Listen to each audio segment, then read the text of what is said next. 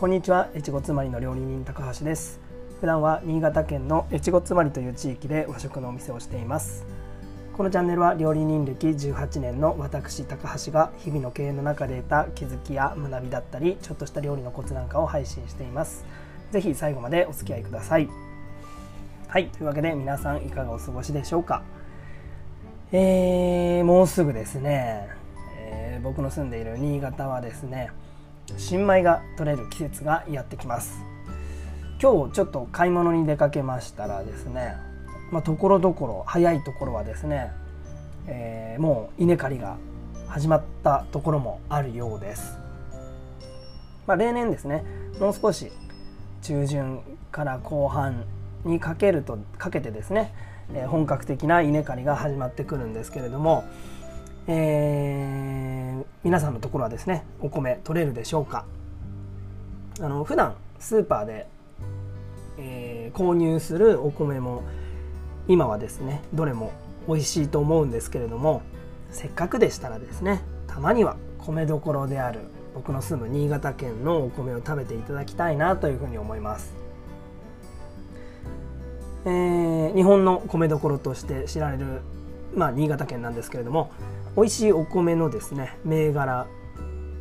数多くあるんですけれどもその中でも代表的な品種といえばやっぱりコシヒカリなんじゃないかなというふうに思います。特にですね新潟県産のものはツヤとか粘りの他にですね独特の甘みがあることから、まあ、コシヒカリの中でも特に高評価を得ていると思います。でこの新潟県はですね昔から信濃川という川と阿賀野川というですね大きな川があるんですけれども、まあ、これによってですね米作りに必要なお水が昔から十分にこう確保することができたんですね。まあ、その上土地柄とか土地の作りとか天候とかも米作りとか酒造りに適していることからですね新潟県のコシヒカリはそのコシヒカリがもともと持つ独特の甘みと粘りだけじゃなくて炊き上がった時のですね香りと艶が違うんですね。でまあ、新潟で育てられるコシヒカリも当然産地によって味や特徴っていうのは異なるんですけれども新潟県の中でも魚沼地方で育てられている、えー、魚沼産コシヒカリはですね国内の評価も非常に高くてですね25年以上も食味ランキングで食の味と書いて食味ランキングというのがあるんですけれども特 A 評価特別の特に A 特 A 評価を受けていますこれは雪深い新潟の中でもですね特に豪雪地であることからですね夏場でも、えー、冬場の、えー、豊富なですね雪解け水を確保することができたからなんですね。まあ、そのため魚沼産コシヒカリっていうのはですねお米自体にもですね非常にこうパワーっていうかがあってですね、えー、炊き炊き上がりはま当然粘りやつや、まあ、あと味はもちろんですねえー、そういった香りがですね他のブランド米とはですね違うの違うっていうのをですね感じていただけると思います。でまあなんでこういう話をしたかというとこの魚沼産コシヒカリのその魚沼という地域にですね僕は住んでまして、えー、あそうだなと今日何話そうかなと思った時にあ新米の季節だなと思ったものですから、え今日はちょっと冒頭でそのお米についてちょっと自慢じゃないですけれどもこう PR させていただきましたでまあ今日のテーマなんですけれどもこのお米に、えー、通じえー、なんて言うんでしょうお米に関する、えー、ことをちょっと話してみたいなと思うんですけれどもうんと今日はご飯がですね一番美味しく感じる温度と、えー、そのご飯の上手な保存方法についてちょっとお話ししてみたいなというふうに思います。はい。で、ここからが本題なんですけれども、すいません、前振りが長くなっちゃって。えー、ご飯にはですね、一番美味しく感じる温度というのが存在することをご存知でしょうかこれ結論から言うとご飯が一番美味しく感じると言われている温度はだいたい47度から、まあ、48度50度までくらいの温度だと言われていますつまり、まあ、お茶碗によそって少し冷めたくらいの温度ですよね。47度っていうと、まあ、体温よりはま10度ぐらい高いんですけれども。ですので炊きたてのご飯というのは、えー、まあ約90から95度になりますので、これはですね温度が高すぎてうまみとか香りを実はあまり感じることができません。ですので結果的に味のない味気ないご飯に感じてしまうんですね、えー、ですのでご飯が炊けるとですねよくこう上下をこうほぐしたりですとか、えー、おひつありますよねおひつに移したりすると思うんですけれどもこれはですね余分な水分を飛ばすだけではなくてお米の、えー、炊けたご飯の温度を、えー、少し下げて美味しく食べるためという意味でもですね実はこうご飯をほぐしたりおひつに移すというのは理にかなっていることなんですね。でまあここまでがですねあのご飯が美味しく感じる温度についての、まあ、知識なんですけれども、えー、次にですね残ったご飯の上手な保存の仕方こちらについてもちょっとお話ししてみたいと思うんですけれども残ったご飯っていうのはですねそのまま炊飯器の中で高温でこう何て言うんでしょう保温してしまうとだいたい約2時間で劣化が始まってしまいます。でそうなってくると、えー、せっかくのツヤとか香りとかっていうのがなくなってきてですね、まあ、だんだん色も変色したりこうパサパサとこう粘り気もなくなっていきますですので、まあ、食べきれない場合というのはお米自体に含まれるこのでんぷん質がですね水分を含んでいる状態みずみずしい状態で保存するということが実は大切になってきます。えー、まあ、従ってですね時間が経ってから、えー、でですとご飯がですね硬くなった状態。その状態で、えー、保存することになってしまうのでもしですねあもう食べきれないなとか、えあえて多めに炊いてねっていう場合はできるだけ早くラップに包んで、えそしてまず常温に冷ますと。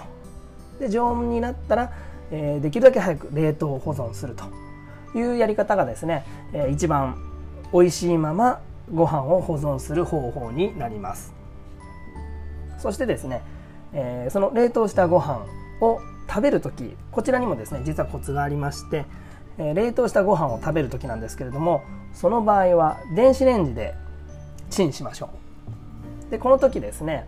あの電子レンジってあの解凍ボタンっていうのがあると思うんですけれどもそうではなくてもう最初から温め機能で加熱をしてほしいんですね。でこれは解凍ボタンっていうのはですねその役割はですねあくまでも凍ったものを解凍するための機能ですのであのー、食べ頃の状態のご飯にするための加熱には合っていません。でまた自然解凍というのもですね、えー、あまり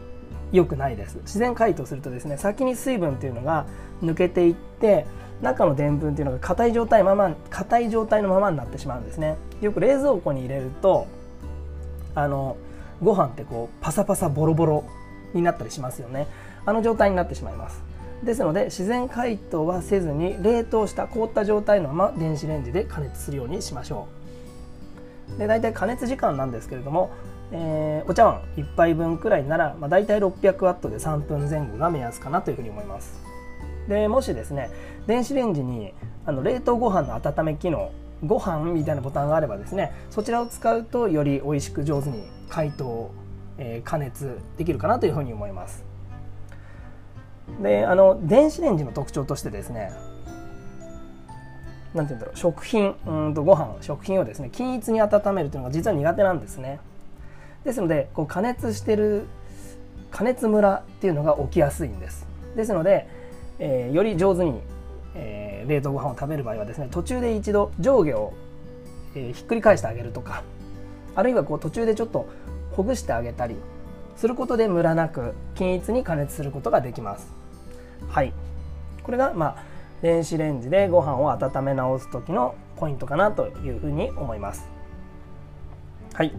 ではですねここまでの話今日のお話をまとめると今日はですねご飯が一番美味しく感じる温度と上手な保存の仕方についてお話しさせていただきました。ご飯が一番美味しく感じる温度は47度から50度まで、まあ、478度だと言われています。これはお茶碗によそって少し冷めたくらいの温度です。えですので、えご飯が炊けたらしゃもじで上下をこうほぐしてあげたりおひつに移してあげるというふうなことをしてあげることによって余分な温度を飛ばすだけじゃなく温度をですね適度に下げて一番甘みうまみを感じる温度帯に持っていくということができるわけですね。で、えー、保存する場合は炊飯器のままでそのままにしておくのではなくできるだけ早い段階でラップに包んでそして常温にすると。常温まで冷めたらできるだけ早く冷凍冷凍庫で保存するようにしてみてください。で最後に冷凍ご飯を、えー、美味しく食べるコツなんですけれども解凍ではなくご飯モードもしくはレンジで温めモード普通の温めモードで加熱してみてください、まあ、大体お茶碗1杯分なら 600W で3分前後かなというふうに思います。でここでもポイントは、えー、途中で上下を変えてあげたりとか、えー、ご飯自体をほぐしてあげる。そうすることによってムラなく加熱することができるようになると思います。はい。というわけでですね今日はご飯についてお話しさせていただいたんですけれどもえー、まあですね最初冒頭でもお話ししたんですけれどもまあ僕の住んでいるところはですねもう本当に美味しいコシヒカリが取れるんですけれども僕はですね、えー、その中でもその中でもで言ったら個人的にはですねうちのご飯すごい美味しいと思ってるんですけど僕んちのご飯はあの親戚の方がですねちょっとこうその魚沼地方の中でもちょっと山奥というかこう市街地よりちょっと奥まった場所に、えー、お住まいなんですけれどもそこで作っているコシヒカリなんですね。えー、やっぱりね気温がやっぱり同じ本当同じ町なんですけれどもちょっとやっぱり標高が高いせいか雪の量も全然違いますし当然こう水の量も違うんですよね。まあ、その気候がやっぱり向いてるのか同じ町のコシヒカリでもですねやっぱりあのお客様美味しいって言ってて美味しいって言ってくださりますし自分でもやっぱりちょっとねワンランク味が上なんじゃないかなというふうに思うんですね。まあ、それだけご飯というものはですねあの一見こう乾燥してるように見えるんですけれどもあのお野菜と同じでこう生鮮食品みたいなところがあるので、うん、取れる地方とかその年の気候とか、えー、水の量とかね。で大きく味が変わってきます。ですので、えー、これをお聞きのあなたもですね、えー、まあ、お気に入りのブランドがあるかもしれないんですけれどもたまにはですねちょっとこうよその地方のお米とかいうのもですねちょっと気にしてみてたまにはチャレンジしていただけると新たな発見があるんじゃないかなというふうに思います。はい是非試していただければ、えー、嬉しいです。魚沼産コシヒカリもうすぐ新米ですので、えー、ぜひお買い求めいただければと思います。はいというわけで今日はですね、えー、お米の話これからの、えー、これからの季節、えー、美味しくなってくる美味しくなってくる美味しいお米が取れる新米の季節ですので、えー、美味しいご飯食べましょうというお話でした。なんか今日ちょっとうまくまとめられませんでしたけれども。はい最後までお付き合いいただきありがとうございました。また次の放送でもお会いしましょう。高橋でした。